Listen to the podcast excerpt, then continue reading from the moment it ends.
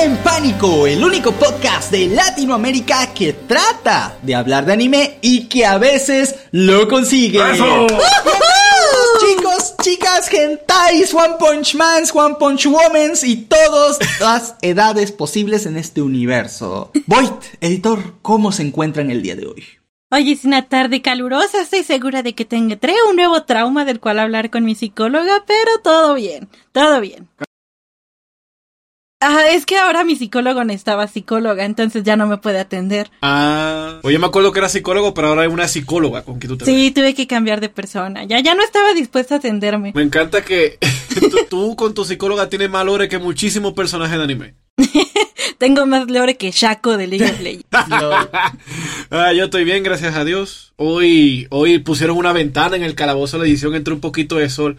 Pero no sé por qué lo pusieron detrás del monitor donde yo edito. Entonces siempre estoy con los ojos así como que súper eh, cegado. Entonces tengo que subir el brillo a la pantalla. Entonces estoy cegado por la luz de afuera y por la pantalla. Pero bueno, yo no, no, no voy a cuestionarme, no puedo ver afuera. ¿Y tú, Pani, cómo tú estás? No me preguntes cómo estoy, es viernes y mi cuerpo lo sabe. Por lo tanto estoy en estrés constante porque debería haber leído ya todo el manga de Oshinoko y apenas llevo un cuarto del, del manga para hacerle video. Así que, pues bueno, toca fin de semana de ponerse a leer manga heart, manga sentimental.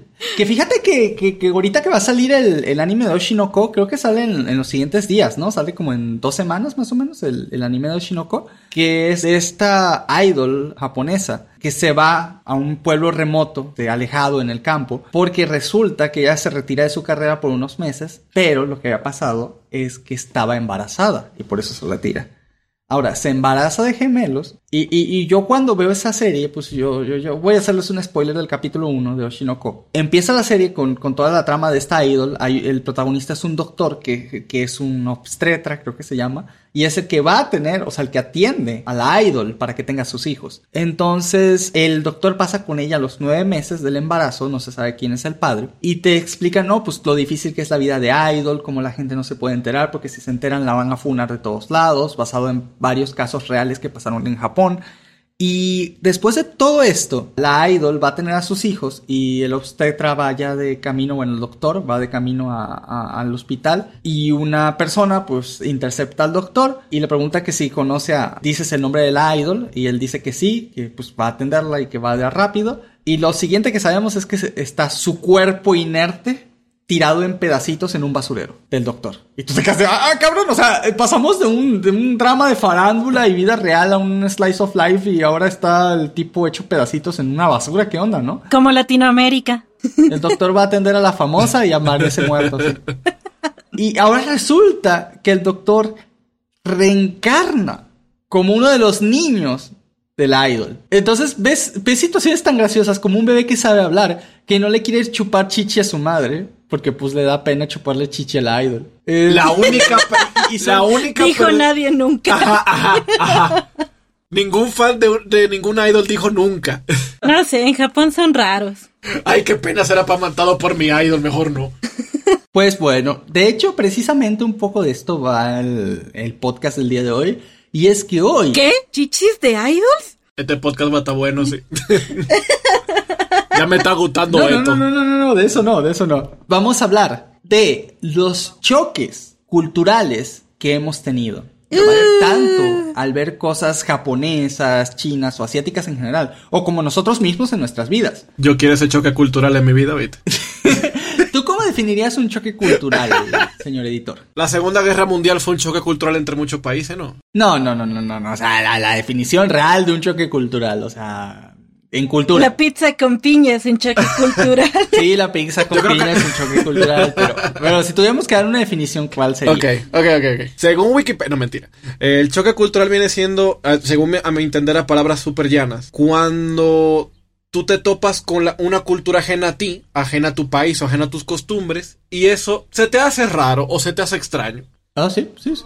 Yo creo que así de simple. Un ejemplo puede ser que yo como soy de República Dominicana, llego a México y todo el mundo come con picante. Sí. Eso tal vez pueda ser un choque cultural. Sí, es correcto. A mí también me pasó lo mismo. O que, por ejemplo, que a todas las japonesas en los animes se le vea la ropa interior cada tres segundos, eso puede ser un choque cultural. Sí, no. Porque ninguna caricatura que yo veo de este lado del charco, eso pase. O al menos no lo utilizan como un chiste. El hecho de que se le vean los, los calzones, ¿no? Ah, bueno, Ah, sí. sí, muchos chistes de, de las series de anime a veces no las entiendo, nada más me río para convivir. Ajá. De hecho, sí, porque, porque como que... Como cuando, por ejemplo, hacen un chiste supuestamente con el nombre de un personaje y todo el mundo se está riendo. y Yo no entiendo porque no sé que el kanji del nombre de tal personaje significa luna revuelta en huevito revuelto. Entonces no. Ay, a mí me pasó con estas aves que salen en los animes que van diciendo ¡Ajo! Ah, ya sé que alguien me explicó, ah, es que van diciendo tonto. Y yo como, ¿qué? Ah, pero, eh, explíqueme, porque yo, yo, yo no entendí esa parte Ok, del por ejemplo, por ejemplo, en Naruto sale un cuervo. Este, cada que Naruto hace una cosa idiota o cada que Jiraiya hace alguna cosa idiota y sale un cuervo volando diciendo ¡Ajú! ¡Ajú! Haciendo como hacen los cuervos, ¿no? Pero, pero, pero dis- pronunciando distinto. Ahora la palabra ajo es como pendejo, ya sabes, pendejillo. Aunque vamos a traducirlo como tonto para que no suene tan, tan feo. Pero eso es lo que significa. Entonces, básicamente por eso el chiste es que alguien se tropeza, alguien hace algo idiota y sale el cuervo diciendo ¡Ajo! ¡Ajo! ¿Me Ok, ya, ya entendí, ya. Esa es la madre de los chistes locales, en cierta forma. Nah, no, hay, hay otros que... ¿Has visto Gintama de pura casualidad? Ese anime está lleno de puras referencias a cosas japonesas, japonesas, japonesas. La verdad, la mitad de los chistes no se entienden. Un anime del patio japonés. También una cosa con los animes japoneses es que muchas veces tienen mucha comedia física. Y sí, bueno, claro, también de este lado del charco tenemos mucha comedia física. Pero la cosa es que es como lo que ustedes decían, ¿no? Que por ejemplo, ellos se le hacen gracioso que una tipa te caiga con sus nalgas en la cara. Entonces es como de, pues, eso, eso es incómodo.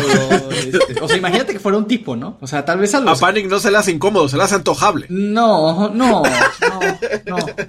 No, definitivamente no. Yo creo que. No, yo sé que no, yo sé que Yo no. sé que porque, por ejemplo, muchas. es muy asqueroso eso. Muchas personas están como que un poquito urgidas de, de atención sexual y por eso se les puede parecer antojable, pero en realidad es algo incómodo tanto para ti como para la persona. Y aunque pasara y yo lo viera en la vida real, pues se me haría de todo menos gracioso o antojable ni nada. O sea, de hecho me daría cosita y, y pues que se paren rápido. ¿no? Y tiene que doler mucho y te, Eh. te cagas en la cara así de fuerte. Sí, sí, sí, sí, sí. O sea, sí, cuidado que no te quiebren la nariz. Nunca le he encontrado lo gracioso a eso, si te soy completamente honesto. Que te caigan en la cara la tipa, o como por ejemplo que muchas veces en los animes shoujo, no sé por qué, pero usualmente sabes que son escritos por mujeres. Y una cosa que ellas siempre vas a ver es que la amistad entre hombres, en muchos casos, vas a ver que son de, ja, ja, ja, sí, tú, o sea, se dicen una idiotez y se pegan, ¿no? Entonces, este, esa es como la amistad de hombres en los o sea, tienen que pegarse y decirse cosas tontas. Y también hay otra cosa que no me agrada del todo y es que siempre está el estereotipo de que uno de los dos de la relación es uno como que muy chistoso, muy alegre y el otro que no lo soporta. O sea, es como, lo trata súper de la patada, pero por alguna razón son amigos. Algo así como Tomoya y, ¿cómo se llama el tipo este? El Su- Suna, Sunra de, de Clannad. Tsunohara. Tsunohara de. Sí, Tsunohara. O sea, pero ese, este estereotipo se repite en muchísimos No, animes. pues yo no puedo creer que este momento acaba de suceder. Yo no puedo creer que Panic hizo una referencia que nada más él y yo entendemos de un anime que nada más él y yo hemos visto. no mentira, pero básicamente yo creo que Naruto y Sasuke puede entrar en, en- en eso porque Sasuke no le cae bien Naruto y Naruto está ahí. Que eres mi amigo, vuelve a la Perdón, pero sabes que su esposa. Aunque bueno, esa es una de las cosas que a mí más me han como dado cosita al ver productos japoneses. Y la otra es Sí. cuando veo cosas live action de ellos. Por ejemplo, como películas, series, adaptaciones de animes, pero que sean hechas por personas. Ah, sus actuaciones en películas en general Ay. son, sobre todo las de ciencia ficción, son súper exageradas, súper antinaturales, ninguna persona actúa como una persona real, todos están siempre intentándose verse cool, haciendo poses cool, sus ropas están impecables aunque estén en medio de una batalla, a lo mucho le ponen una arruga o, o un- una rasgadura, pero la ropa está perfectamente planchada, este, um, y, y- y sus, o sea, tanto sus actuaciones, su sci-fi, no me gusta para nada, pero para nada. De hecho, muchas veces por eso hemos dicho que las películas live action de, de cosas japonesas no, no funcionan. Y cuando hay directores americanos que quieren conservar el estilo japonés en una adaptación live action es todavía peor. Porque no me gusta cómo lo hacen los japoneses y menos me gusta ver a los americanos intentando hacer una adaptación de lo que hacen los, los japoneses. Que por sí ya para mí está Yo mal. creo que solamente conozco un, un director americano que ha, ha entendido bien como la, el flow de la acción y la comedia japonesa bien en el cine live action americano. ¿Quién, güey? Robert Rodríguez. Y ese Tarantino. Tarantino. Con Kill Bill. Sí, sí, totalmente. En efecto, Oh, es cine. interesante. Sí. Cuando tú haces un live action, tú vas a ver a las personas comportándose como un ser humano normal, pero yo siento que el live action japonés todo el mundo se comporta como un anime, precisamente. Ay, yo, yo jamás me entiendo a mí misma con las adaptaciones. ¿Por qué? Es que soy complicada, soy de esas personas que de niña armaba toda la casita de Barbies y ya cuando la terminaba de armar ya no quería jugar. Entonces que de ahí partamos para lo siguiente. Cuando veo una adaptación de lo primero que me quejo es como, "Mm, en el anime tenía el cabello amarillo. Ah, sí, mi- Y mira, luego, sí. veo, no. y luego veo una adaptación en la que lo hacen rubio "Mm, esa peluca está bien fea. ¿Tú te imaginas de que una adaptación de, de- de un anime, qué sé yo, como las quintillizas, y todo el mundo con un montón de pelucas de diferentes colores? Yo estaba como, yo quiero una adaptación donde tengan el cabello igual que en el anime. Y aunque no es anime que Lyoko me lo cumplió, nunca más lo volví a pedir. que fíjate que en el live action de Full Metal, eh, Full Metal Alchemist, aunque Ah, ese no fue tan malo. No, pero que aquí te va. A mí me, a mí me hizo un choque cultural raro porque. Eso tal vez lo hablemos en otro podcast, pero eso me encantaría. Sobre de que los mejores animes de que de mejor rating nunca suceden en Japón, suceden en Europa, en otro planeta, en otro mundo. Como el caso de Full Metal Alchemist que sucede en Europa. Pero ok, ellos hacen un live action de Full Metal Alchemist. Se supone que son europeos y están en Europa. ¿Por qué todos son japoneses? Magia Pokémon. Entonces Edward se ve con esta peluca rubia súper raro. Sí. Parece un miembro de BTS haciendo magia. Se ve súper rarísimo. Sí. Eh, no es favoritismo, ¿ok? Pero para mí el único que he visto que es como que en la adaptación es el personaje que lo sacaron directamente del anime. Fue en la adaptación live action de Bleach. La verdad es que hicieron muy bien a Rukia. Tú estás sesgada por. sí, por- sí, sí. por Y a Miyavi. Byakuya porque le hizo Miyavi. Ajá, nada más por eso. Miyavi. Mm. Nada por- ¿cómo que la hizo Miyavi? ¿Qué, qué hizo Miyavi Miyavi? era Byakuya en el, adapta en el live action de Bleach. ¡Ah, en serio! Sí, se veía ¿En súper bien. No. Si no han escuchado música de Miyavi, corran. Es muy buena. Pero cuando acabe el podcast. Sí. Así que no corran, vayan No despacito. corran, vayan despacito. Pero sí, Miyavi ha hecho muy buenas adaptaciones porque pues a él sí le gusta mucho el anime.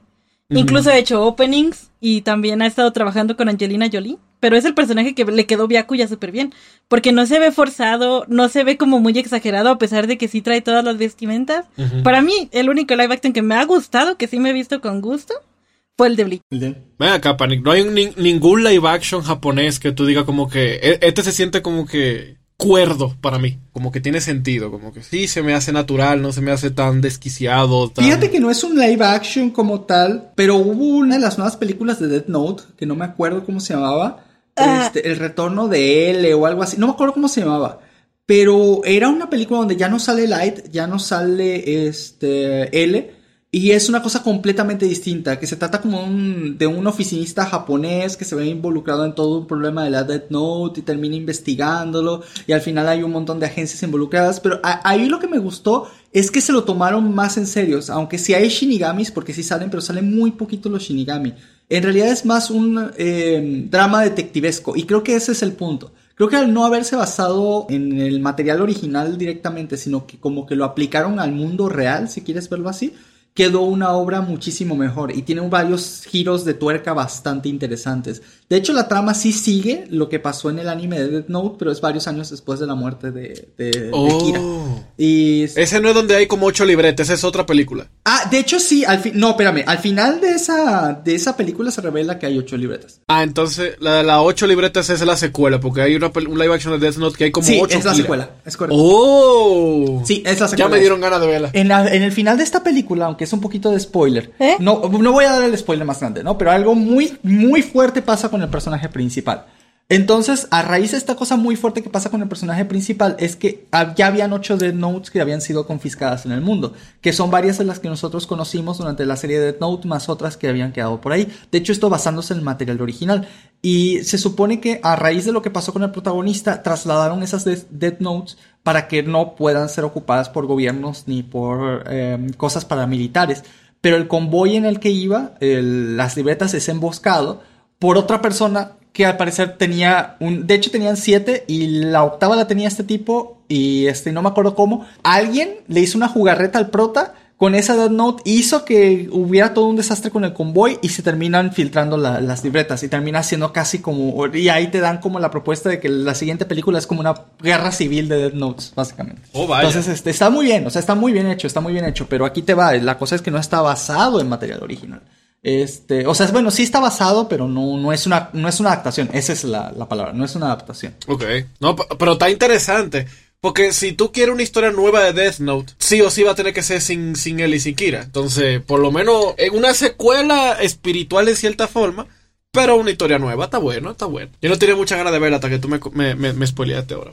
De hecho, creo que se llama New World. Ajá, algo así. Está buena por si quieren echarle luego un, un vistazo por ahí. Pero bueno, esa es una de las cosas que más me ha chocado de todo lo que es la cultura japonesa, esa exageración en todo el producto audiovisual, que en el anime queda muy bien, pero en las demás cosas como que no. ¿A ustedes les ha pasado alguna otra cosa que les haya choqueado viendo anime o, o viendo cualquier cosa japonesa o asiática? A mí me pasa mucho, en lo personal, que como me chocan los animes que van súper lento el romance, pero como me encantan los doramas que van lento en romance y no entiendo por qué. Ahí hay un racismo de tu parte.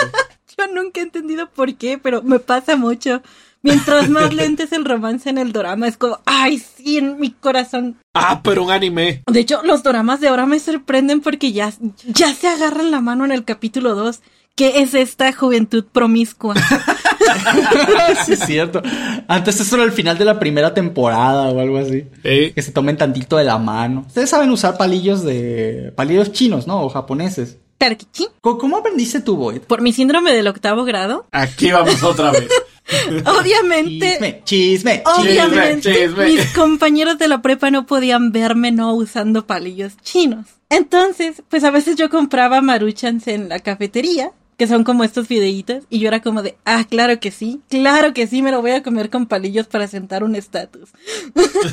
Entonces aprendí con una técnica muy simple que era acomodártelo en los dedos como pues estaba viendo que los usaban los japoneses, pero le ponía una liguita del otro lado para hacer como que entrenamiento para poder hacer fuerza. Y ya con eso me fui entrenando, fui agarrando cosas, y ya cuando vi que ya los dominaba fue como mañana como ramen en la escuela.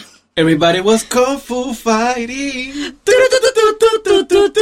Pero sí, Y, y al final, ¿qué Por- pasó? ¿Sí comiste, ¿Sí comiste tu ramen en la escuela con palillos? claro que sí, y estaba dándole clases a mis compas de cómo usar los palillos, pero con un ego hasta acá de, no sabes usar palillos, por favor, yo, yo, Pablito cool. Uh, Pablito Kun, ¿cómo que no sabes usar palillos? Yo tengo una pregunta. Tú, tú, tú en tu octavo grado, hasta allá arriba, comiéndote tu marucha, ¿tú nunca pensaste o nunca te pasó tratar de imitar lo que hacen en el anime, que se lo comen súper rápido y se tiran el tazón en Ah, la sí, cara y, y tuviste un accidente o algo así? No, pero sí llegué a sentarme como él. To- Eso es un, ah, eso es ok. un típico. Todos tenemos que admitir que lo hemos hecho nada más para saber qué tan incómodo o cómodo es la realidad. Sí, sí, sí, totalmente, totalmente, sí. Hasta yo me he sentado como él, totalmente, sí. Yo he conocido gente que se ha sentado como él y dice, no, a mí sí me ayuda a pensar más, de verdad sí funciona. Yo como, "Ah, ah". Lo único que me da es un calambre luego de media hora. Pero sí, así fue como aprendí a comer palillos. Hasta la fecha me sigo preguntando por qué, por qué siguen usando palillos, pero tampoco es algo que me dé la curiosidad de buscarlo. Sí, ah, porque son como que muy incómodos. O sea, en Japón tú puedes conseguir tenedores, Ajá, ajá, puedes ajá, conseguir cuchillo, puedes conseguir cuchara. En cualquier cosa pueden comer con la mano y aún así usan palillos. Usan palillos, sí. Está raro. Yo no lo entiendo. Sí, son como que súper incómodos. Creo que ya lo hacen más por costumbre que por otra cosa. Ajá. ¿Tú cómo aprendiste a usar palillos, editor? Curiosamente fue cuando tú estuviste en diciembre aquí en México que nos invitaste a comer a un restaurante de sushi, a Boyd y a su servidor. Y yo lo veía a ustedes comiendo con palillo y yo, ah, pues ustedes muy bien, gracias. Y yo le digo al mesero, eh, que al camarero, si era muy amable de, de traerme unos, unos cubiertos. Y la preciosa Boyd me dice, yo te enseño. Ay, pero ya no te lo dije así, ya te lo dije como una persona normal. Si tú me dijiste, mira, aquí, de- da- dame ese tenedor, te voy a enseñar a comer con palillo. Yo no te dije, uh, editor. Ay, Dios. No, ella me dio su truco, me puso a hacer 15 lagartijas, a subir una colina y bajarla, a buscar... Quítate la chamarra, ponte la chamarra, Ajá. quítate la chamarra, ponte la chamarra. sí. al, al ver vidrio. Y al final podías cachar una mosca con los palillos, ¿no? Ajá, ajá. Con los ojos vendados y con los oídos tapados, así, solamente con usando mi chakra y enlazando mi alma con, con el sol naciente, ya con eso puedes. Y, y fue bastante fácil con la explicación que dio Boyd. Si un día tú te haces youtuber, el primer video tuyo debería ser un tutorial de cómo usar palillo, porque va a ser 100% efectivo. Es como O- el oye, de eso. eh, en la importancia del mundo, ¿no? Cómo hacerte la corbata, cómo usar palillos chinos, cómo pagar tus impuestos.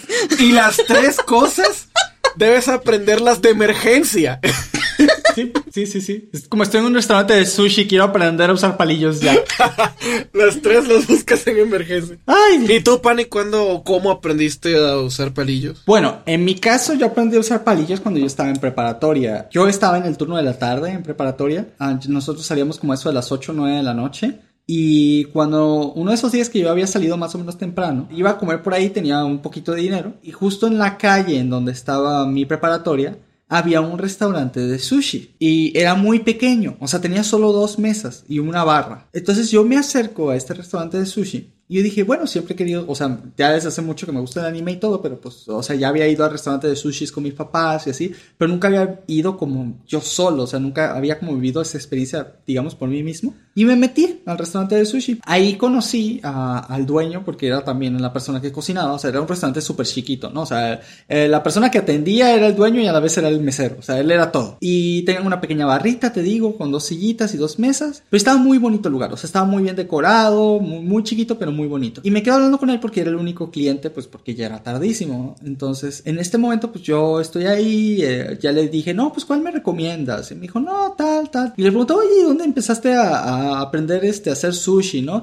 Ya, ya me cuenta que él estuvo en Japón, estuvo trabajando de mesero, pero que luego lo metieron una cocina y ahí aprendió a hacer pues algunas recetas de sushi, ya luego se tomó, ya después de ahí, ahí se metió en cocina, se regresó para México, ya me contó toda la historia del, del señor del sushi, ¿no? Y al final yo le dije, ah, pues yo siempre he querido comer con palillos, pero o sea, nunca he tenido la oportunidad. Y él me dice, ah, mira, es bastante fácil, ¿no? Y ya me dijo la, la, como la técnica súper fácil y milenaria. Que es, bueno, sé que es que aquí no se va a ver. Pero básicamente la parte de arriba se utiliza como que si fuera un estilo de lápiz y la parte de abajo te sirve de soporte. Y ya nada más ahí picas y controlas la fuerza, y ahí me practiqué. Obviamente al principio no lo hacía bien, me faltaba sobre todo mucha fuerza en, la mano, porque no te creas, y, o sea, cargar un rollito de sushi con palillos se siente pesadísimo. Ya cuando le agarras la onda, lo haces, digamos, más o menos fácil. Y ahí me empecé a comer mis rollitos usando palillos nada más. Entonces fue, fue divertido como, como lo aprendí, pero definitivamente es más como los tenedores, más rápido, más eficiente, en todo sentido. Yo tengo una pregunta. Ustedes que son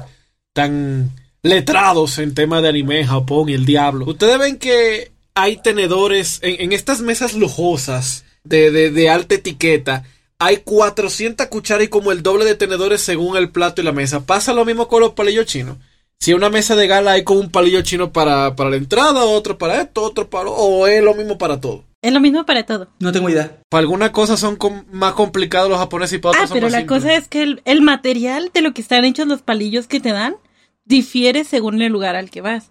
Porque, por ejemplo, Ah. mientras en los lugares a los que a mí me, me llegaron a invitar, que eran como más caros, te daban unos de metal bien bonitos. Y yo como, ay, los regresas y no, y si te los podías llevar. ¿Qué? Sí, pero los- me lo robaron. O sea, tú to- te lo dieron a ti legalmente y alguien ilegalmente te lo quitó a ti. Pues vivo en Latam. ok. Hay una diferencia en que entre te roben y, y que, y que se te pierda algo. Es muy importante saber cuál es. Ay, yo, yo he chillado mucho porque, bueno, creo que por lo que más chillé que me robaron una vez, chismecito aparte, pero si no, nunca lo voy a contar, es que una amiga me tejió los guantes de How porque me gustaban Ah. mucho y me los robaron en la uni, porque los dejé en mi mochila Ajá. y tuvimos que salir para, no me acuerdo, creo que era algo de ir a tomar unas muestras para verlas en el microscopio o algo así, perdón, en la prepa, y cuando regresé ya no estaban mis guantes, pero estaban tejidos y eran los de How a Sakura. Ay, qué feo. De Shaman King. A lo mejor era un pintor que estaba por afuera y vio los guantes y dijo, ah, aquí estaban los guantes míos. Pero estaban bien bonitos porque sí parecían de Lego. Ay, qué feo que te los han quitado. Oye, y eso han sido como choques culturales que hemos tenido en general con Asia, pero no son el único tipo de choque cultural que hemos tenido en nuestras vidas. Digo, en este caso, este editor es un dominicano viviendo en México. En este caso, yo, su servidor, soy un venezolano que vivió la mitad de su vida en México y que ahora se encuentra en Estados Unidos.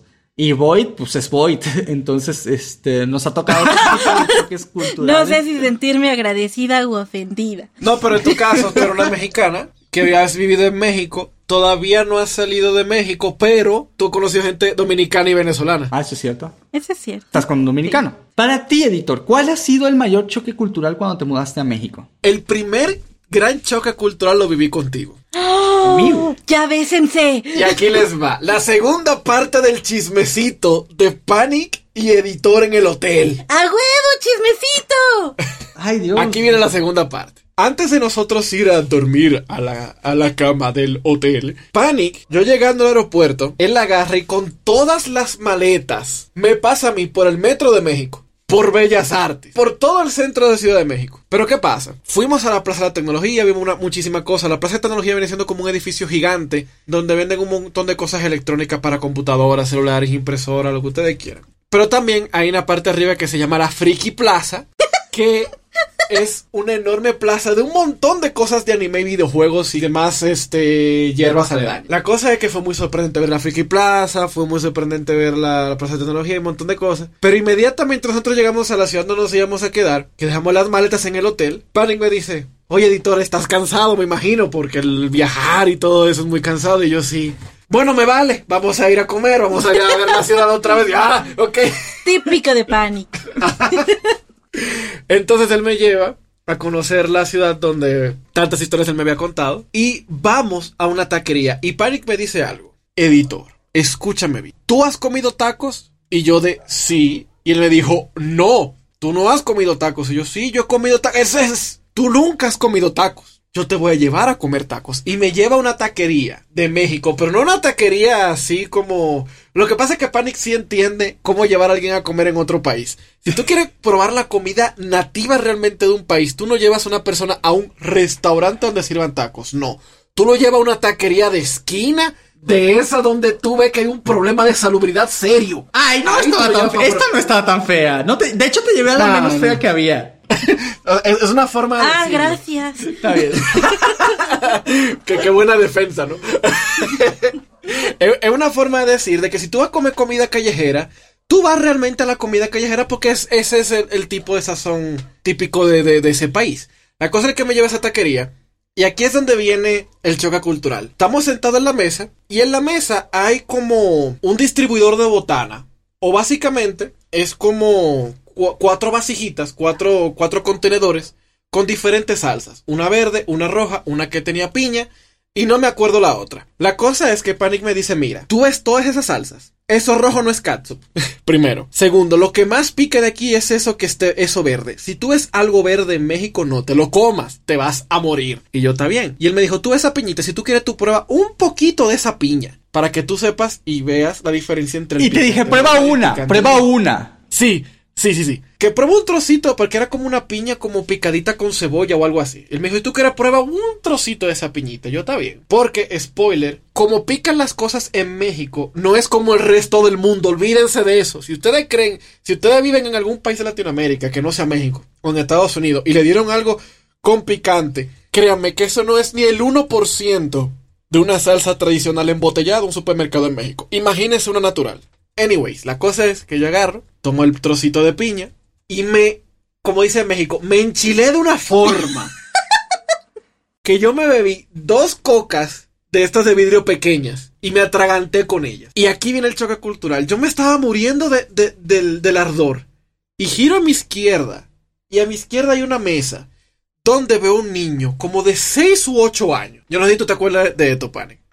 Pero el niño tenía un plato con puros chiles, con el, en, en algunos países le dicen ajíes. Ajís. Ok, pero el chile completo, gr- grande así. En México, en las taquerías, los cocen y la gente se lo come. Norm, como si fuera un pedazo de pan, se lo comen. Y yo vi al niño con un plato lleno de los chiles. Yo me, yo, yo me estaba muriendo con un trocito de piña. Y él tenía como cuatro o cinco chiles grandes. Y yo vi cómo él agarró uno, se lo tragó completo. Agarró otro y se lo comió. Se los comió todos. Y luego yo vuelto a ver frente a mí donde yo tenía un plato de esos chiles y el niño se me queda viendo como de, ¿tú te lo vas a comer? Y yo de, no, cómetelo tú. Y se lo di y vi cómo él se fue. Y yo me quedé, pero con razón aquí comen un súper picante porque desde niño lo- lo- los crían y los, los entrenan para esto. Ese fue el primer gran choque cultural que yo tuve en México. Como aquí es deporte, religión, cultura y, y estado mental el comer, Comer chile. picante. Pero picante en serio. Sí, totalmente. Pero el picante no es tu único choque cultural. ¿Cuál es, cuál el otro? Los albures. Ah, sí. Somos bien albureros. Pero yo tengo curiosidad, Panin. ¿A, a ti, te Sí, pa- sí, sí. ¿A ti te pasó que, que te dieron choque cultural con el buri aquí en México? Lo, lo que pasa es que yo llegué estando como en sexto de primaria, entonces a mí me tocó al- cuando los Ah. niños decían sus primeros albures, entonces aunque al principio obviamente también este, me costaba entenderlos, ya con el tiempo am, pues me fui acostumbrando, ¿no? Para el resto de Latinoamérica los albures son chistes de doble sentidos muy comunes en México, o sea, básicamente todo tiene doble sentido, todo tiene que ver con la parte ¡Timón! masculina o femenina. Todo, todo. No importa qué digas, no importa qué te salga de la boca o que te entre, todo tiene que ver con. Eso puede ser un Puede ser albur. un albur. Sí, Eso no, puede ser un un albur. Este, Eh. todo puede ser un albur. O sea, puedes hablar y tres de cada cuatro palabras pueden ser una- un albur. Es como una mezcla entre un coqueteo, un sarcasmo y una burla. Todo al mismo tiempo. Mm, Y todo de manera sensual, sí. ¿Y tú, güey? ¿Cuál ha sido un choque cultural así bien hard que tú has tenido? Ay, sí han sido varios. Oh, a ver. Es que he tenido la suerte de conocer gente de varios países. Ajá. Y también dentro de, pues, yo donde vivo actualmente, pues no es donde nací. Mi familia se mudó por acá. Entonces para mí, va a sonar raro, pero para mí era un choque cultural muy raro que la gente de donde vivo ahora deje las puertas abiertas con tanta confianza, porque yo era de Ciudad de México. Y ella es como de, Dios, ¿por qué tienes la puerta abierta? ¡Te van a robar! Ustedes soldaban la puerta metálica con el molde cada noche y la, y la tiraban con martillo para que no se le metieran a la casa. De estar contigo. Creo que eh, el choque cultural para mí es más como, ¿cómo que no comes chile? ¿Cómo que los dulces que hacen en tu país no tienen chile? ¿Y el tamarindo? El tamarindo se utiliza para hacer un agua o un jugo de forma muy normal. Ah, y, y, y que- ¿por qué no usan chile? O sea, sí me cuesta mucho trabajo entender que no, que no, no, no todo el mundo saben comer chile. Y luego es como de, bueno, pero es que en Japón también está el wasabi, también está bien picante. Yo me, ¿Cómo yo me he enchilado mucho con wasabi. Vaya. Por jugarle al mexa. Es, es que el wasabi no sabe muy fuerte. El wasabi sabe muy fuerte. De hecho, de hecho yo no ¿En conozco a nadie que se coma el wasabi que le sirven. ¿Ustedes sí? Yo en mi vida he visto un wasabi. No, por- no por experimentar. Alguien que coma wasabi por gusto. Ah, No, yo sí no, no. conozco. ¿En serio? Sí, mi amigo que le decimos con el nombre de un anime. ¡Wow! wasabi. ¡Wow! Yo le he dicho que no va a llegar a viejo. No, no, no llega viejo. El wasabi, para los que no sepan, es este como estilo de como pastita verde que te sirven a veces junto con muchas comidas japonesas que tiene un sabor muy, muy, no sé si decir picante, chillón, es, es raro, es una explosión de sabor demasiado fuerte, pero no, no es rico, no es una explosión de sabor agradable, es simplemente, es, es, es demasiado, o sea, y te- es un sabor, perdón, para mi gusto un poco feo y lo primero que quiero es sacármelo de la boca. Y el wasabi también. ¡Uy! Ya uno está acostumbrado a los albures. Creo Sí. que lo que a mí más me, me da choques culturales es el cómo la gente se refiere a cosas. Ah, mira, sí. Como la Eso palta y el aguacate. O como el zacate. Que Sí, el en- pasto. aquí donde estamos, que es más o menos centro del país, Ajá. este se le conoce a con lo que te tallas para bañarte. Y un poquito más al norte se le conoce al pasto como zacate. Ajá. Es que mi roomie era del norte. Ah. Cuando viví con una roomie, mi roomie era del norte y no nos entendíamos para nada en algunas cosas. Como de podaste el zacate y yo. Y eso que está en el mismo país, que si no. Ajá, Espera, estamos espera, en el pero, mismo pero, pero país. ¿qué era el zacate? ¿Qué es el zacate en primer lugar? O sea, en, en ambos Ah, el zacate, en, para mí, por la razón en la que vivo, el zacate es la, la tela esa con la que te tallas. Cuando te estás Como bañando. una esponja, ajá. Como una esponja para conoce. bañarte. Y para ella, el zacate es la forma en la que se le dice al pasto. Ah, ya. Entonces era como, ¿cómo quieres que corte mi zacate?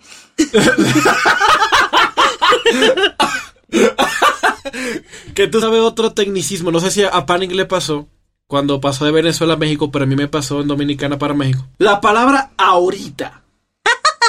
Ay, sí, los mexicanos hizo ahorita. Totalmente. Me sentí agredida. No, pero que, fíjate, en Dominicana tú a alguien le dice ahorita y eso básicamente no va a ser ahora. Exacto, O sí. sea, eso, eso va a ser dentro de mucho tiempo o no va a suceder. Pero en México puede ser o eso mismo o justamente ahora. Entonces, y también depende de la zona de México, me he dado cuenta que puede significar o una o la otra. Ahorita puede ser en este justo momento o dentro de 300 años. O no estés molestando. Ajá, sí.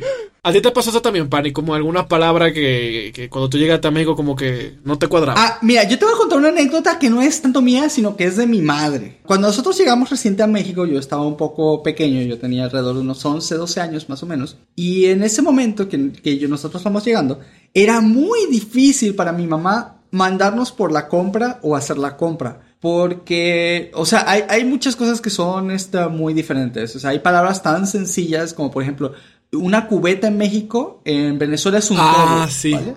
Este, un, un recipiente es un pote, por decirte algo, ¿no? Sí, sí.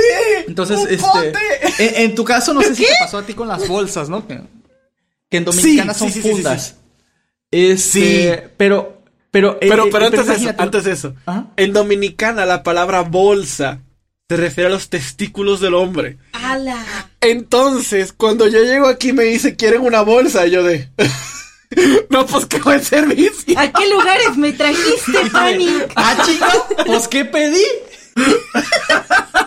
Era yo que pregunté. Perdón, tenía que hacer esa aclaración porque es muy gracioso. Continúo. Sí. Y este, ¿y la palabra para bolsa en dominicana? Funda, funda.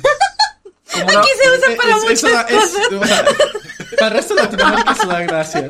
Fíjate que en Venezuela, por ejemplo, aquí te dan algunas, ¿no? Mi mamá va a hacer el mercado, ¿no? Oye, ¿me das este tres jojotos? Y la persona, ¿Qué? ¿tres qué? Tres jojotos. Contexto. En Venezuela, a los jojotos son la mazorca del maíz. En México, a esa misma cosa se le conoce como elote. ¿Vale? O sea, la cosa amarilla. Ni siquiera ¿no? maíz, ni Entonces, siquiera ni siquiera maíz, es no, no elote. se llama elote. Sí, es elote en México. Porque luego, eh, en México todo tiene un montón de nombres, ¿no? Que si está en la mazorca es elote. Que si le quitas los granos es maíz. Que si le pones mayonesa y, y limón ahora es Esquite. esquite. Y, ajá, O por ejemplo, lo mismo pasa con, con... Tienes una tortilla, le pones carne adentro y es un taco. Ay, no, no, o, o no le- o en vez de empecemos con car- eso. o en, o- o en vez de carne, le pones queso y ahora es una quesadilla. Ahora, le pones jamón y la, y la picas a la mitad y ahora es sincronizada. O sea, todo en México parece que tiene un montón de cosas. Eh, a veces me da mucha gracia, perdón, perdón por México, pero a veces me da mucha gracia porque dicen que México tiene un montón de cosas diferentes que sí las tiene. Ojo, sí las tiene. Pero muchas veces, o sea, esa super gastronomía regional que tienen super cabrona es como el mismo plato con diferentes ingredientes o diferentes cambiecitos muy chiquitos y ya tiene un nombre completamente A mí me pasa distinto. lo mismo. Entonces, por ejemplo, tú, tú vas a Venezuela, yo no recuerdo que tengamos, o sea, seguramente sí hay, pero yo no recuerdo que tengamos cosas así, o sea, que, que tengas cosas que le cambies un solo ingrediente, un par de ingredientes y ya se llame completamente distinto. No, no recuerdo eso, o sea, tienes, no sé, arepas, empanadas, cachapas, este pabellón criollo, o sea, y todo son, comple- son cosas completamente diferentes con ingredientes completamente distintos, ¿no? Ajá. No, no vamos a entrar mucho en ese tema porque yo sé que mucha gente le herbe. Es que es el Eterna Civil War de México. Ajá. La quesadilla lleva queso o no. Pero nadie va a Exacto. responder aquí porque ese no es el podcast del Exacto. que estamos hablando. Es a lo que voy. En México, de la quesadilla se supone, para la audiencia extranjera, básicamente Panic y yo, que tú agarras un- un- una tortilla, le pones queso y es una quesadilla. Pero esa definición cambia dependiendo de qué parte de México estás. Pero México se va aún más lejos a la hora de cambiarle el nombre a un plato. Tú ni siquiera tienes que cambiar el ingrediente. Tú nada más tienes que cambiarle el emplatado a una cosa y ya hay un plato diferente. De mis enchiladas chilaquiles no vas a estar hablando. ¿Me entiendes? Ah, sí, cierto, sí. O sea, son los mismos ingredientes, la- exactamente los mismos ingredientes. Si está doblado es una cosa, si está plano es una cosa, si está uno encima de otro es otra cosa, si está batido es otra cosa, si está revuelto es otra cosa, si está enrollado es otra cosa. Has vivido lo suficiente en México para saber que unas enchiladas no saben igual que unas chilaquiles. Pero eso es lo que te iba a decir. A pesar de que tú lo muevas, sabe diferente. Sí, sí, sabes. Y una experiencia totalmente diferente. Es una cosa bien loca. Es como, es como- es- son como las drogas. Si tú te la, si tú te la, si te la inyectas, si te la inhalas, eh, eh, e ignoren eso. Eh, Eso yo lo voy a contar. en Como que tú Sí. sabes muchas cosas Sí, sí, muy gracias, raras. gracias, gracias. La cosa es que mi madre estaba en el mercado y anda pidiendo sus jojotos, que por cierto, para los que no sepan, en México la palabra joto se utiliza para una persona, o sea, es un término despectivo hacia las personas homosexuales, ¿vale?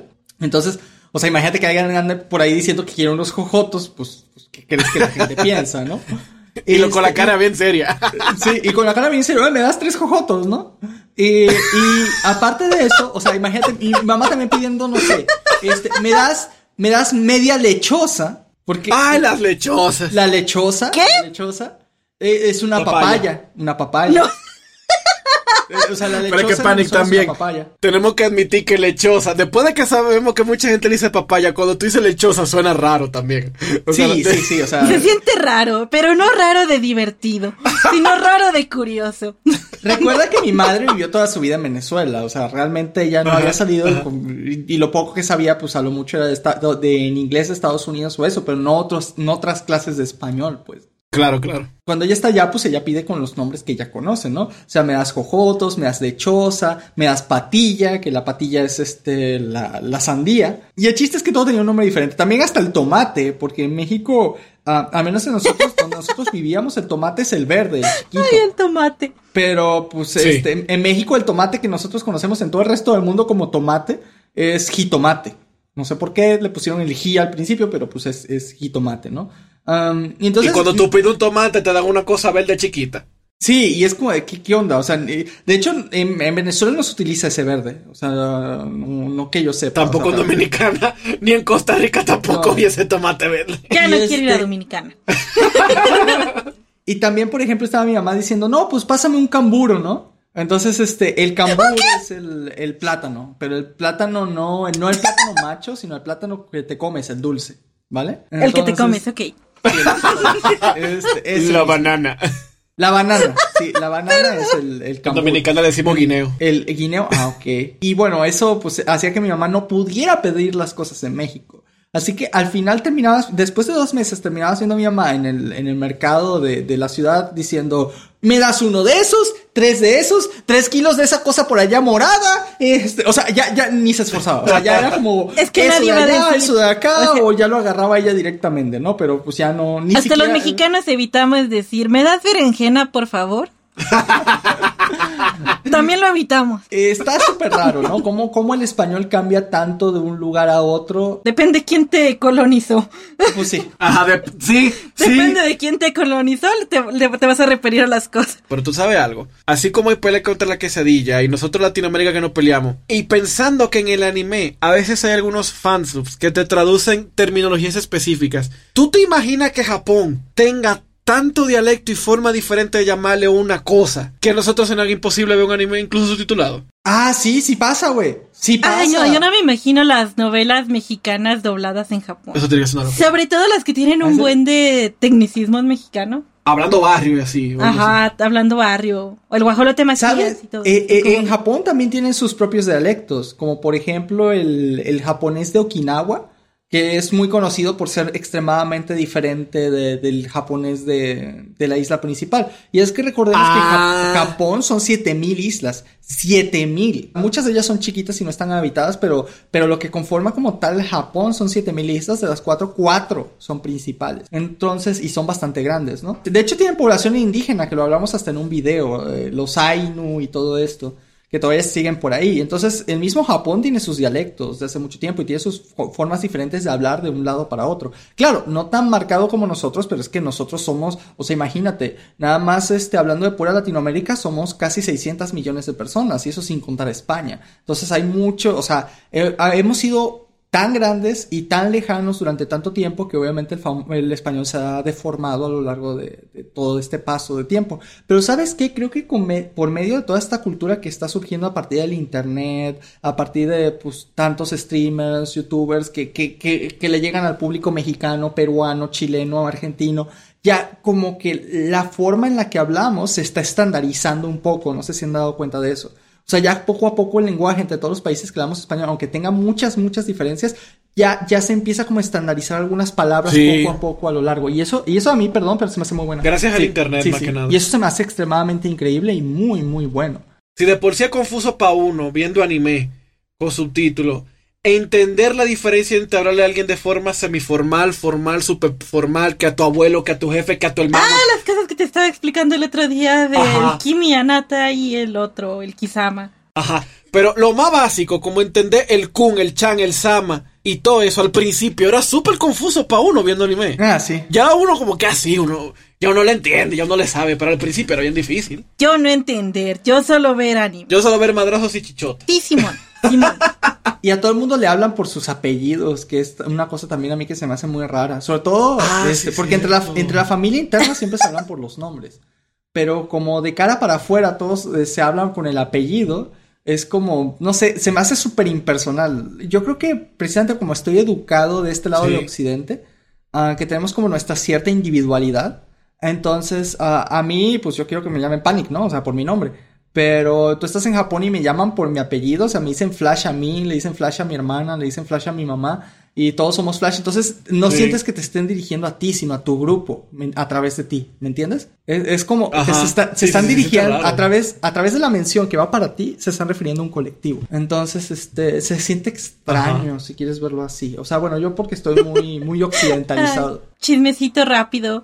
Yo cuando me enojaba con mi mejor amiga en la prepa le hablaba por su apellido, precisamente con ese como estoy enojada contigo, te voy a hablar por tu apellido porque ya no somos Tomodachi. Como, como las madres de Latinoamérica que te hablan por el apellido. No, te hablan por el nombre completo.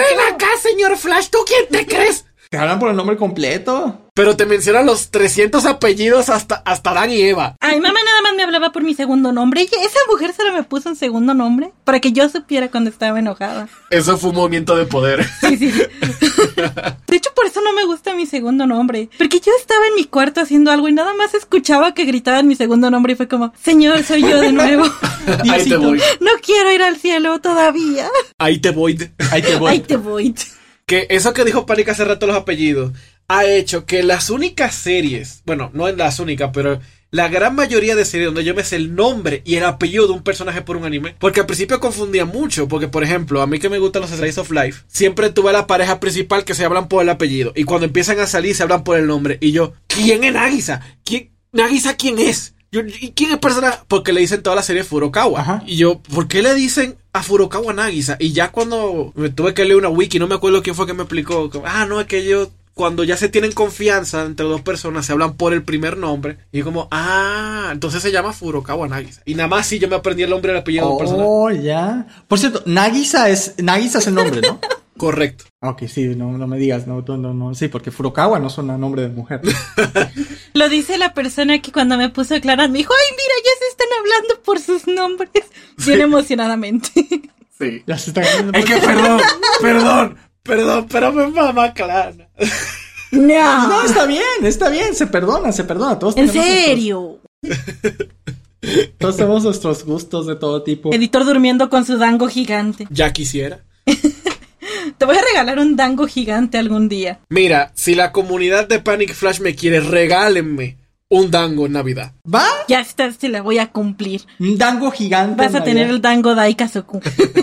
¿Qué otra cosa te chocaba, Panic? Ah, que México, por ejemplo, una de las cosas que a mí se me hizo muy triste es que, bueno, México no es el país más seguro de- del mundo, ¿no? Yo me acuerdo que yo le estaba mostrando a mi familia en Venezuela, tenemos un grupo de WhatsApp, y yo estaba en Ciudad de México en uno de los viajes que hacía por, para surtir una tienda que, que tenía de anime, bueno, no era mía, pero yo trabajaba ahí, y en eso yo voy grabando con mi celular desde el Zócalo y voy grabando así como los monumentos más, este, o los lugares más importantes ahí del centro de Ciudad de México, y se los voy mandando por el grupo de WhatsApp. Y está toda la familia diciéndome de, guárdate el celular, este, no tengas eso ahí. Ah, Ay, sí. por favor, trata de no sacar en lugares públicos objetos de valor. Ay, este, ¿me entiendes? O sea, todos, este, todos, eh, todos sorprendidos de que yo haya grabado públicamente todos estos, este, todas estas cosas, ¿no? Porque para ellos es que sacas el celular y te lo roban inmediatamente. Porque pues obviamente ellos están en Venezuela y es una inseguridad pero al otro nivel. Y aún así, con cuestiones de seguridad, fíjate que en México solo me llegaron a asaltar una vez. Una sola vez. Qué ser ¿vale? todo. Pero yo, yo voy a contar una anécdota. Porque una vez yo fui a Dominicana. Eso, lo que,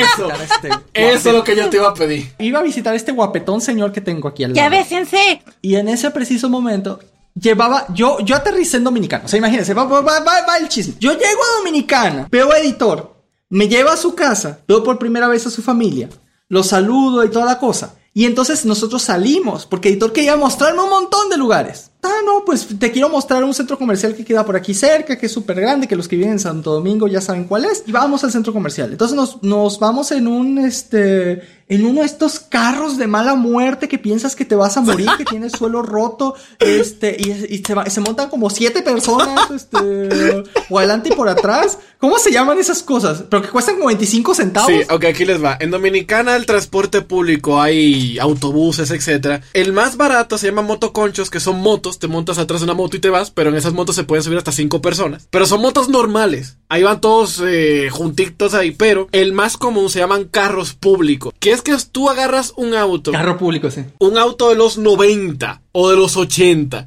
nunca las reglas. No tiene, a veces ni tiene puerta bien, que, que tienes que aventarla durísimo para que se cierre. Y ahí se montan cuatro personas atrás, a veces cinco, y en el copiloto dos o tres personas. Y cada quien paga súper barato y tienen su ruta y, y están en sindicato y todo. Da, da, miedo, piensa que te vas a morir. Puedes ver los agujeros, o sea, a mí me tocó ver los agujeros en el suelo de la parte de abajo de, del carro. Y en ese momento Panic sintió el verdadero terror. O sea, obviamente no te, caía el, no te cabía el pie por ahí, pero, pero podías ver literalmente el suelo. O sea, el, el pavimento así como pasando velozmente de, de, debajo del carro. O sea, a mí sí me da miedo, ¿no? Pero eso no fue lo que me dio más miedo. A mí lo que me pasó, y a editor, porque pues estábamos juntos, es que fuimos y dijimos, ah, no, pues vamos en el metro, vamos al centro comercial. Ven acá que yo te quiero mostrar el barrio súper peligroso en el que yo crecí. ya no quiero ir a República yo Dominicana. Mostrar, yo te voy a mostrar donde yo conocí al hijo del narco, donde, donde yo, este, donde yo me crié, conocí a Pulo Malando. Déjame, te llevo para... y, y por alguna razón dije, bueno, él es el dominicano, es el que sabe moverse, pues démosle, ¿no? ¿Va? Llegamos. Él nada más me muestra, mira, ahí estaban los apartamentos donde dos personas con una moto agarran, se nos, se nos ponen enfrente, pistola de mano, sacan to sa saquen todo lo que tengan. Editor, vaya, eso fue rápido. Sí, y bueno, la cosa aquí es que literalmente Editor hizo las manos para arriba y él se puso para el frente para entregar sus cosas y yo me fui así como de ladito y me puse literalmente a ver si podía ver a alguien y me puse como tantito a correr y justamente pasó que había como un estilo de policía, no sé cómo se llaman esos, que estaba por ahí y nos vio. Y no sé si por pura casualidad se venía acercando y los de la moto lo vieron, pues se fueron. ¿Cómo se llamaban esos tipos de como estilo policías? Eran policías de tránsito, se llaman AMETS en, en Dominicana. Pero te, voy a, voy a, okay, tengo sí. que hacer una aclaración rápida este... aquí de mi perspectiva. En Dominicana, cuando alguien te pone una pistola enfrente y tiene la cortesía de decirte que te dé sus cosas, tú se las das y no discutes, porque normalmente ellos primero te disparan y luego te quitan las cosas. Entonces, como yo tenía la pistola enfrente, pues yo saco mi, el, el, celular que tenía y se lo entrego. Cuando me giro, veo a Panic como a dos esquinas corriendo durísimo y yo de, no manches. Yo no puedo contarle mi vida a este tipo porque me deja solo. Pero hiciste bien porque no, no te quitaron Es que aquí hay una cosa, yo traía mi pasaporte y mis documentos de México. No, claro, claro. O sea, claro. yo no hubiera podido volver a México si no hubiera sido por eso. Acababa de llegar, o sea, llevaba menos de dos horas en Dominicana. O sea, nada más descendí yo me fui a casa de editor y salimos. O sea, así, o sea, y ya teníamos pistola en, en, frente de nosotros. Entonces, a él le pidieron la cartera y le pidieron todo. Y pues yo dije, no, me, me sacan la cartera y pues ahí están mi, mis documentos mexicanos y pues ya, o sea, no puedo irme a México de vuelta, ¿no? Panic fácilmente podría hacer un video que se Mi primer día en Dominicana termina mal. sí, sale mal, sí. Me Sí, acuerdo sale yo que ese día estábamos regresándonos a. Bueno, esto ya tal vez es mucho doxeo.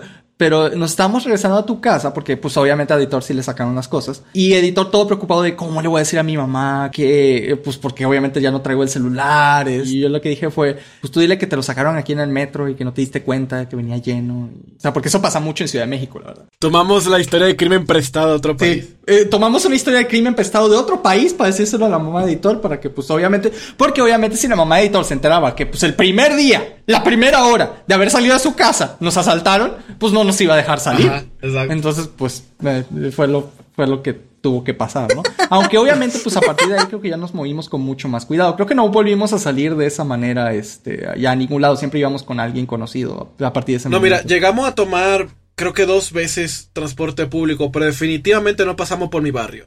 definitivamente no pasamos por ahí. Yo no quiero conocer tu barrio. Te va a tocar.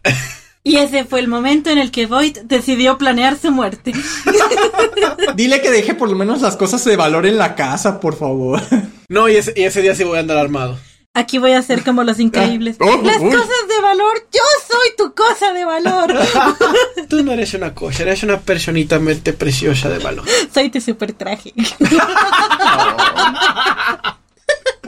Pero bueno, sí, no, eso, eso fue, eso fue traumante del primer día en, en, Dominicana. Sí hay muchas cosas en Dominicana que obviamente también tienen su golpe cultural, si lo quieres ver hacia mi, hacia mi lado. La gente es muy amable, pero al mismo tiempo habla muy, ¿cómo te lo explico? Muy golpeado. O sea, es decir, pueden no hablar tan fuerte, aunque sí hablan muchísimo más alto, por ejemplo, obviamente que los mexicanos, o sea, en tono de voz, o sea, tienen un tono de voz muchísimo más altos. Este, bueno, no, pues es que en, Venezuela es más o menos igual, entonces no hay mucho que decir en ese sentido. Pero, por ejemplo, algo que sí pasaba en Dominicana es que te hablan como que si te estuvieran regañando. O sea, es decir, es que tal vez yo ya estaba acostumbrado mucho a que en México te hablan súper cortés. O sea, tanto cuando vas a un restaurante, cuando la gente te atiende y todo, pero en Dominicana no. En Dominicana te hablan como, como que si fueras un tipo cualquiera que se acaban de cruzar y no, les interesa para nada tu, tu, vida, aunque te estén atendiendo en algún lugar o lo que sea, te hablan súper, no sé cómo decirlo, súper informal. Creo que me ha acostumbrado mucho al trato súper cordial que tienen para todo en México y creo que cuando fui a Dominicana, pues obviamente me, sentí el, el, cambio de golpe. No es nada malo, es simplemente pues que obviamente ese tipo de cosas te pegan cuando, cuando tienes un cambio tan drástico. Genial. Si un día voy a Dominicana voy a estar disculpándome por todo. es que cuando me hablan golpeado, siempre me disculpo porque siento que la gente está enojada, entonces voy a valer. Es como de, oh. ¿qué hagas esto yo? Perdón. Y, la cosa es que mi mamá decía que en México la gente habla súper pasito, que apenas se les oye, que, como que súper mansitos todos. Entonces, este, como que siempre se me quedó eso, pero como viví tanto tiempo ahí, pues fue la forma de hablar que, que, se me quedó. Pues obviamente cuando salgo de, de México, eh, pues si escucho a otras personas hablando español, pues sí se me hace la, la diferencia, ¿no? Que creo que le pasa también a los colombianos un poco, ¿no? Porque ves que los colombianos hablan también muy propio. Pueden estarte asaltando y suena muy formal los colombianos. Y hablando un poquito acá de, Estados Unidos, creo que uno de los golpes principales que, me ha tocado es que la gente de plano no se habla. Toda Latinoamérica casi casi. Tú ves a la gente que eh, tienen a un vecino y se dicen, hola, ¿qué tal? Buenas tardes. Tú estás en un restaurante y te vas saliendo y le dices a las otras personas, buen provecho. Este, o sea, tiendes a ser muy cordial y a buscar conversación con otras personas aunque tú no esperas realmente hablar con ellas, ¿va? Entonces siempre hay como comunicación humana con los demás. Pero aquí en Estados Unidos no hay ese tipo de cosas. Te hola vecino, ¿qué tal? O, ah, hace mucho calor. No, no hay nada de eso. Por ejemplo, yo me acuerdo mucho de la historia de mi hermana mayor que también vive aquí en Estados Unidos. Lleva casi toda su vida acá. Y cuando yo fui a su casa, ella no conocía a sus vecinos. Y es su casa comprada y lleva como 20 años viviendo ahí. Y ella no conoce a sus vecinos, a ninguno de los dos. Eso es muy chocante para mí. Ajá, exacto. Tal vez los, los ubique de vista un poco, pero hasta ahí. Igual me pasa a mí. O sea, yo sé los vecinos. Es más, yo ni sé cómo luce mi vecino al lado. Solo sé que hay uno porque he llegado a escuchar ruidos de cuando se mueven ahí al lado. Pero no sé ni cómo luce. Así de plano. No sé ni quién es, ni cómo luce. Nada pues también recordemos que yo salgo muy temprano en la mañana, yo regreso en la noche y pues no coincidimos en fines de semana que nos hayamos visto. Y a lo mucho tal vez alguna vez habré escuchado cuando abren la puerta o algo así, pero no tengo ni idea de cómo se ven nuestros vecinos del lado. Pero también recordemos que Estados Unidos está formado por diferentes culturas, o sea, aquí nada más en donde vivo hay población de gente de color, hay población latina, hay población sobre todo asiática y, y de la India, mucho, mucho, mucha persona de la India, y pues la población normal de aquí que es digamos la blanca, ¿no? Entonces ves a todas esas personas entremezcladas y a veces yo creo que las mismas personas de aquí no saben si hablas inglés, si no hablas inglés, si estás de buenas, si estás de malas, que si te dicen de una manera te vas a enojar, si te dicen de otra no. La medida que han llevado a cabo para evitar cualquier tipo de problema es que la gente de aquí de plano casi no se habla. Obviamente hay muchas veces que la gente sí termina interactuando, pero tú te das cuenta qué tipo de gente interactúa entre ellos. Por ejemplo, la gente de color interactúa con otra gente de color, la gente blanca y que sea superamericana interactúa mucho con otra gente blanca eh, superamericana, ¿me entiendes? Y a mí también me ha pasado, porque cuando yo identifico a otra persona latina que, está, que dice una palabra en español o que habla por teléfono y acaba de color y dice en español, Ajá ahí sí ya yo digo, este, buena noche, ¿no? O este, o buenos días, ¿no? Ajá. Pero es hasta que yo identifique que es latino. Entonces yo también estoy, yo inconscientemente soy partícipe de esa cultura, de solo hablar con las personas directamente que están como en mi mismo, este, estatus, si quieres verlo así. La misma cultura, en cierta forma. Sí, la misma cultura. Y es algo muy extraño que pasa aquí. Puedes estar con mucha gente, pero al mismo tiempo te sientes como súper apartados de todo el mundo. Y bueno, eso me pega a mí un poco porque pues saben que soy una persona súper social. Entonces creo que también a partir de la pandemia, que creo que pues porque ahorita trabajamos menos horas en, dentro de la oficina, entonces pasamos menos tiempo físico con la gente, ah, también ha provocado un poquito esa separación. Y bueno, sin mencionar otros asuntos, ¿no? Por ejemplo, mi esposa no habla inglés, entonces cuando yo tenía amigos míos que hablaban este, inglés, ah, pues los invitaba aquí a la casa, pero mi esposa luego no entendía y yo tenía que ser el medio traductor. Entonces eso, como quieras o no, sí hacía las cosas un poquito más difíciles y más complicadas por, por la barrera del, del idioma, ¿no? Porque entonces tampoco yo puedo salir con ellos porque pues quisiera obviamente que mi esposa estuviera conmigo, pero como ella no habla, pues se siente apartada y pues yo no quiero que se sienta apartada, haciendo que pues yo tenga que muchas veces rechazar algunas salidas. Entonces, pues todo esto es como un cúmulo de, de cosas que, que, que, hacen que te termines apartando de, de toda la gente a tu alrededor aquí. Pero no es por querer, o sea, no es porque uno quiera estar separado de ellos, es que pues la vida te obliga y no soy el único caso, en realidad mucha gente de aquí está igual. Entonces, este, el hecho de que tanta gente esté igual es lo que a veces a mí me alarma, ¿no? O sea, no, no es una cosa mía. Si yo le pregunto a mi gente del trabajo, muchos de ellos también estén, están muy parecidos. Los únicos que no están en esa situación son los que llevan toda su vida viviendo en, en un solo sitio, cosa que es muy raro. Porque una cosa que pasa en Estados Unidos es que cuando te cambian de trabajo, usualmente te cambias de estado. O sea, aquí no se andan con cosas de, ay, yo quiero quedarme en el mismo estado donde están mis padres, porque aquí crecí, aquí nací. No, aquí todo el mundo se rota. Entonces, a todo el mundo se cambia de lugar muy seguido. O sea, hay rotación de personal muy seguido. Entonces, um, por ejemplo, uh, en el fraccionamiento donde vivo es muy común encontrar por lo menos dos veces al mes en, en el, el, vertedero de basura que tenemos en, en, aquí en la comunidad. Ver televisiones, salas, este, sillas. Ah, sí. Porque, Ay, pues, yo quisiese. Venderlos le sale más caro por el tiempo y el esfuerzo y publicarlo y todo eso. Y también porque como es un fraccionamiento privado, pues quién va a ir, ¿no? A ver las cosas. Entonces le sale mejor tirarlos y simplemente volverlos a comprar cuando se muden. Y es algo muy común aquí. O sea, imagínate, para que alguien en vez de pagar una mudanza prefiera tirar las cosas y comprarla de nuevo después, ¿no? Aquí se rota mucho la gente y eso mismo hace que, que, que el contacto sea muy poco, si quieres verlo así. Cosa que se me hace muy extraño, fíjate. Aunque dicen que los países asiáticos también es muy parecido. O sea, que la gente... Eso es lo que te iba a decir, fíjate. Mucho. Yo no me imagino, por ejemplo, que nosotros tres convivamos, seamos roommates en, en Japón, teniendo el choque cultural de tres países latinos diferentes, con Japón que es súper asocial y es súper serio. Pues acuérdate que yo tengo una amiga que se acaba de casar con un japonés. Ajá. Y sí, hay muchas cosas oh. que son muy diferentes para ella. Eh, para empezar, el hecho de que por haberse casado con un japonés, en, allá en Japón, ella ya tiene el apellido de él y ella pierde sus dos apellidos. ¡Wow! Tiene que tener a fuerza el apellido del esposo. Me chismeó un poquito de su boda y dice que los papás son como que también bien como que fríos con los hijos. Ajá. Como que no son cálidos, no fueron de, ah, felicidades, te estás casando, solo vinieron porque tenían que ser testigos de, tampoco es como de que haya un lazo familiar. Y eso se me wow. hace súper extraño porque pues mi familia es chiquita, pero es muy cálida. No, pero imagínate, tú vienes con, con, con esos padres así, con esa formalidad, con, con, esa cultura tan, tan seria. Y tú, ah, suegrito, suegrita, ¿cómo están ustedes? Y la verdad, ella como que... Mi doña suegra.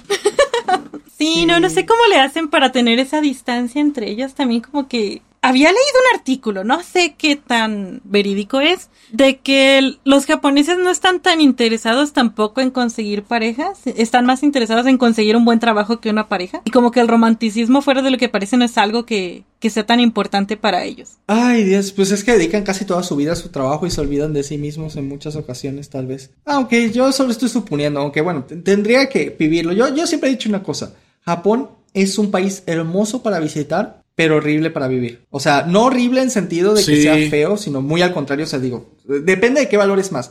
Porque, por ejemplo, si valoras más la seguridad y la tranquilidad, Japón es el paraíso. O sea, es totalmente el paraíso.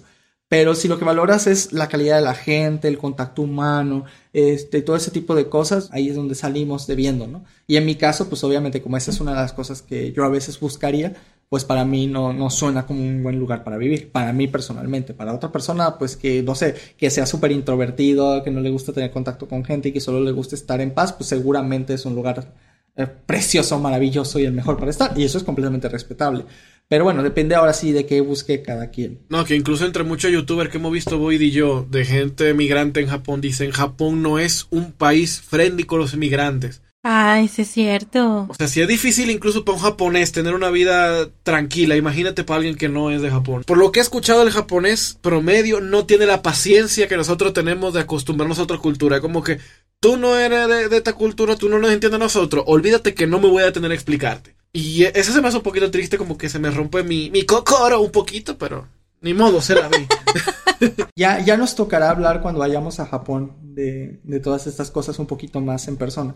Aunque les voy a ser honesto, cuando yo vaya a Japón, que espero que no sea en tanto tiempo, una de las cosas que sí les voy a decir es que voy a visitar el templo este súper famoso de Kioto, el Misu, Koimisu, no me acuerdo qué, el que aparece casi en Nagatoro, en las Kitillizas, en todos esos lados. Vas a tener este, tu arco de viaje al templo. Sí, va a tener su arco de viaje. Voy a tener mi arco de viaje a Kioto. Sí, lo voy a tener, seguro, 100% confirmado. Pero bueno, ya, ya será en, en su debido momento. Pero por ahora, chicos, yo creo que se nos acabó el tiempo. Les agradezco enormemente que me hayan hablado de sus choques culturales. Y a mí, mi querida audiencia, me alegra poder haber entrado en sus hermosos oídos. Esto ha sido Anime en Pánico, Void editor. Muchas gracias por acompañarnos el día de hoy. Panic, cuando sea que tú quieras que esta cultura te choque, tú nada más avísame. Ya bésense. Pásenla bien, diviértanse. Bye bye, muchas gracias por sintonizarnos. Chau.